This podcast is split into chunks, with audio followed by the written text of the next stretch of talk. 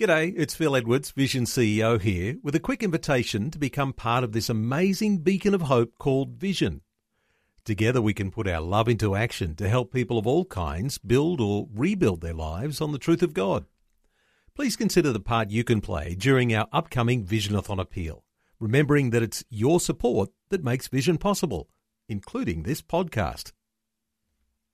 Life, culture, and current events from a biblical perspective. 2020 on Vision. A good opportunity today to glean some insights into Australia's Defence Forces and the prevalence and nurture of Christian faith. Well, we're often talking about the value of military chaplains when our troops are engaged in war zones, but what about the faith that is expressed within the military day to day? Well, the Military Christian Fellowship of Australia is an interdenominational fellowship of all ranks from all services and civilians who want to promote Christian faith in the Australian Defence Forces. They've got a series of dinners coming up. I'll tell you where they can be found very shortly, but a special welcome along to 2020, Commander Dan Sutherland, who's chair of the Military Christian Fellowship of Australia. Dan Sutherland, welcome along. Thanks very much, Neil. Pleasure to be here. Uh, Dan, give us a little insight because you're serving in the Australian Defence Force now, Commander in the Royal Australian Navy. Uh, what's your current role? Uh, so I work in the operational uh, headquarters uh, for the Australian Defence Force, which is uh, located just outside Canberra. Your role as chair of the Military Christian Fellowship, this is something that you take up uh, voluntarily. This is not something that you're appointed to. No, that's correct. So um, everyone who uh, is involved in the Military Christian Fellowship, with the exception of our staff worker, is a volunteer. Um, we're not paid for that, and we do it in addition to our normal daytime jobs.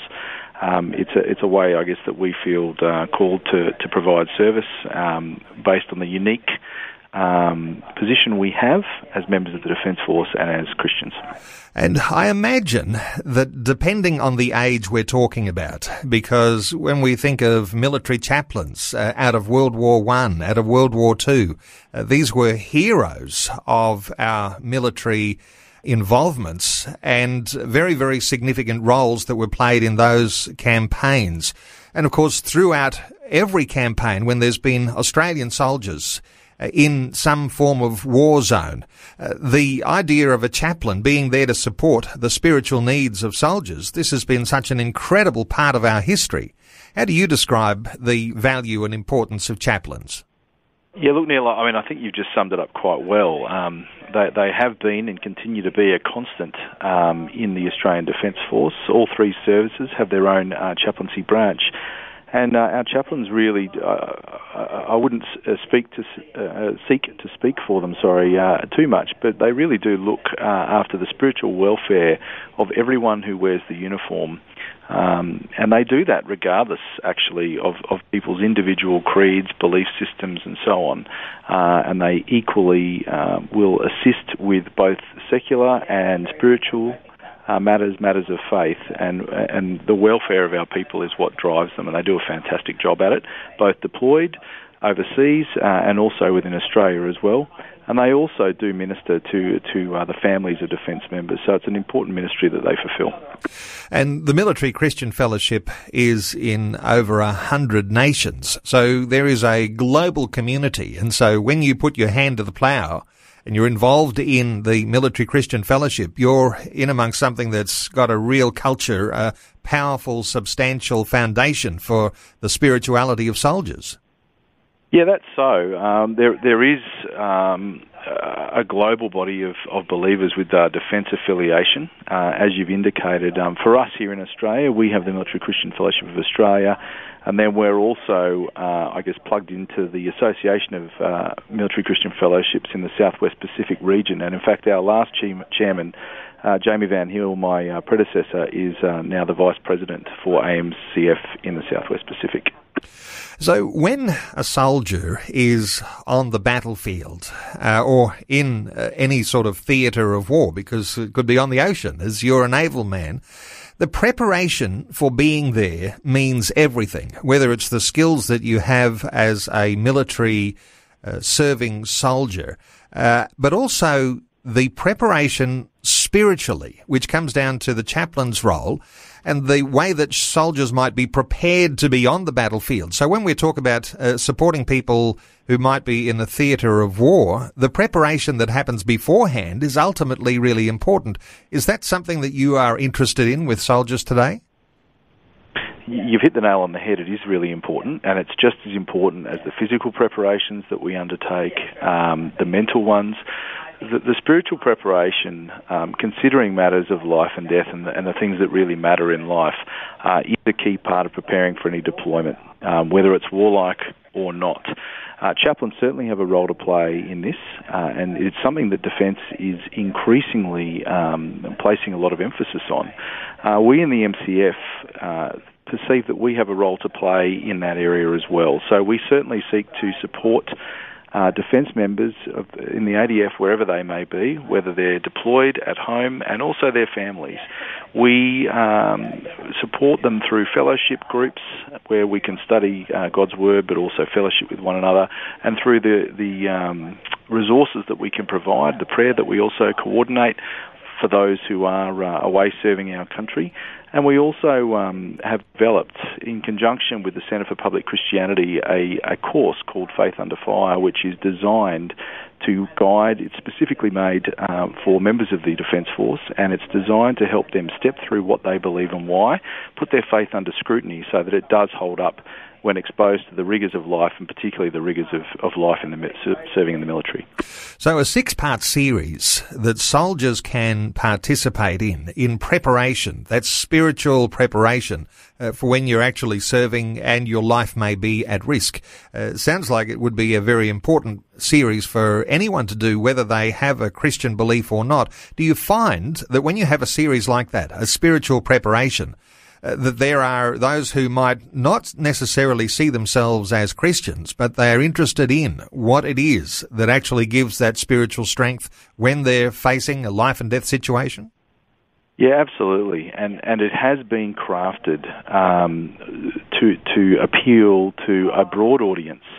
Uh, it, it, examines the life of Jesus uh, through the Life of Jesus series, which was developed independently, but it looks at his life as an historical person um, and from an historical context, utilising a variety of texts and a bunch of evidence based analysis, I guess, for want of a better term, so that someone walking in off the street without any Christian belief can examine the life of this remarkable man and see why he's important and also examine what they believe um, see how that interacts with the historical accounts of the life of, of clearly someone so important in human history.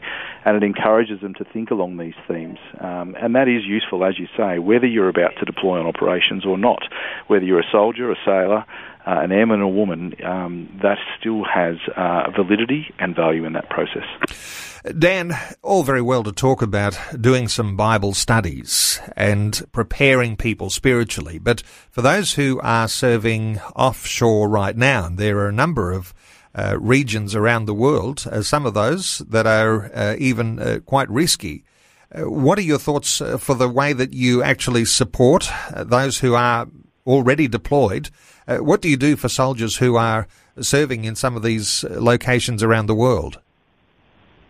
Yeah, it's a good question. So, um, obviously, the, the, principal way we can support those people um, is prayer. Uh, the, the Defence Force itself does a fantastic job of supporting people who are uh, serving overseas and, and, in those sort of places. What we can do as a fellowship is, is uphold them in prayer along with their families. We uh, we have a prayer coordinator and a team who effectively take prayer points, coordinate those, and encourage the rest of our membership um, to uphold those those folks in prayer. Uh, we also have a national day of prayer for defence, which we um, run each year. And that event, which has already passed this year, but that event is really designed to get um, a bunch of cells around the nation and some even overseas together on the same day or as near as possible, certainly within in the one week, and, and bring these things to God in prayer. Um, bring these the, the, people who are deployed, also our leadership, our government, um, leadership in the Defence Force, the families of deployed people, and a whole bunch of other relevant um, persons. The whole idea is that uh, we support them in that way, and also we, we provide resources to them while they are deployed. And that isn't just you know, sort of Bible study resources, there are also things to help them on their own personal journeys as they go through um, hardship and, and adversity and challenge. No doubt there are special needs that some personnel have. I'm thinking of PTSD, and there might be other challenges too, mental illness uh, challenges that happen as a result of the exposure to trauma. Uh, does the Military Christian Fellowship have a role to play there? Oh, look, uh, we, we, certainly do insofar as those things uh, may occur to people within our membership or, or, they may occur to people that we, our members, uh, are connected with through the normal camaraderie that we have in defence. Uh, and again, where that's possible, we'll provide whatever support we can, um, prayer based but also of a more practical nature. But effectively, uh, a large part of that sort of um, area is actually handled by existing structures within the Defence Force. And we don't seek to supplant those or replace those. Um, we're more of a supporting function and an, and an add on to. Um, we obviously try and positively influ- be a positive influence in the lives of, uh, of people that we know. But uh, as I said earlier, we support the chaplains who, who along with uh, psychologists and doctors and other professionals, will spearhead the, the efforts to support Defence Force members in, uh, who are having those sort of issues. I know there is some special focus in the idea that Jesus taught the story of the centurion who showed great faith and believing that Jesus could heal his servant just by saying the word. And uh, there are lessons to be learned from that. Uh, there is something special, and you call uh, these special supporters of what you're doing with the Military Christian Fellowship uh, Centurions. So, uh, who can be one of those, or how do you get to be involved in that Centurion program that you have operating? Yes, yeah, so to be a Centurion, effectively, uh, it means that you are. Uh, personally accepting uh, a responsibility and, and an undertaking um, to to actively uh, take on the uh, role of building God's kingdom in the ADF, which is fundamentally the MCF's um, remit. Um, so our centurions are those who pledge to uh, their members of, of the MCF. Membership is free, but they are those who pledge to support MCF financially and also in prayer. So uh, effectively, they most of them contribute uh, regularly uh, to the ministry financially, and, and, and, we look. We're not a replacement for individual people's churches or anything like that. We're not expecting uh, f- full tithing or anything like that, and we wouldn't want to um, negatively impact on on people's uh, giving um, in other fellowships where they're engaged but they do commit to do that regularly, and then they regularly undertake um, prayer. So again, we put out a prayer calendar, and the centurions take those uh, take those points on and um, and and bring those to, to God in prayer. And certainly lots of ways that those listening to our conversation could participate in what is in fact happening. As you say, there's a Centurions program. These things open to either currently serving or former military personnel and of course, being part of the Military Christian Fellowship of Australia, you mentioned some dinners. I'll give some dates for listeners who might like to make a note in their diary of something that could be coming up nearby. The nearest one coming up late August, the 24th of August, that's a Saturday, is a barbecue, which is like a meet and greet opportunity for uh, those military personnel in Darwin. Then coming up on the 6th of September, the Defence Christians dinner is on in Melbourne. The 6th of September at Ridley College. Guest speaker is Dave Fuller. And in Canberra on Friday the 27th of September, guest speaker Gary Stone, chaplain. And uh, you can get some details when you go onto the website for the Military Christian Fellowship of Australia. Let me give what the website address is. It's MCF hyphen A. That stands for Military Christian Fellowship Australia. MCF hyphen A dot org dot au.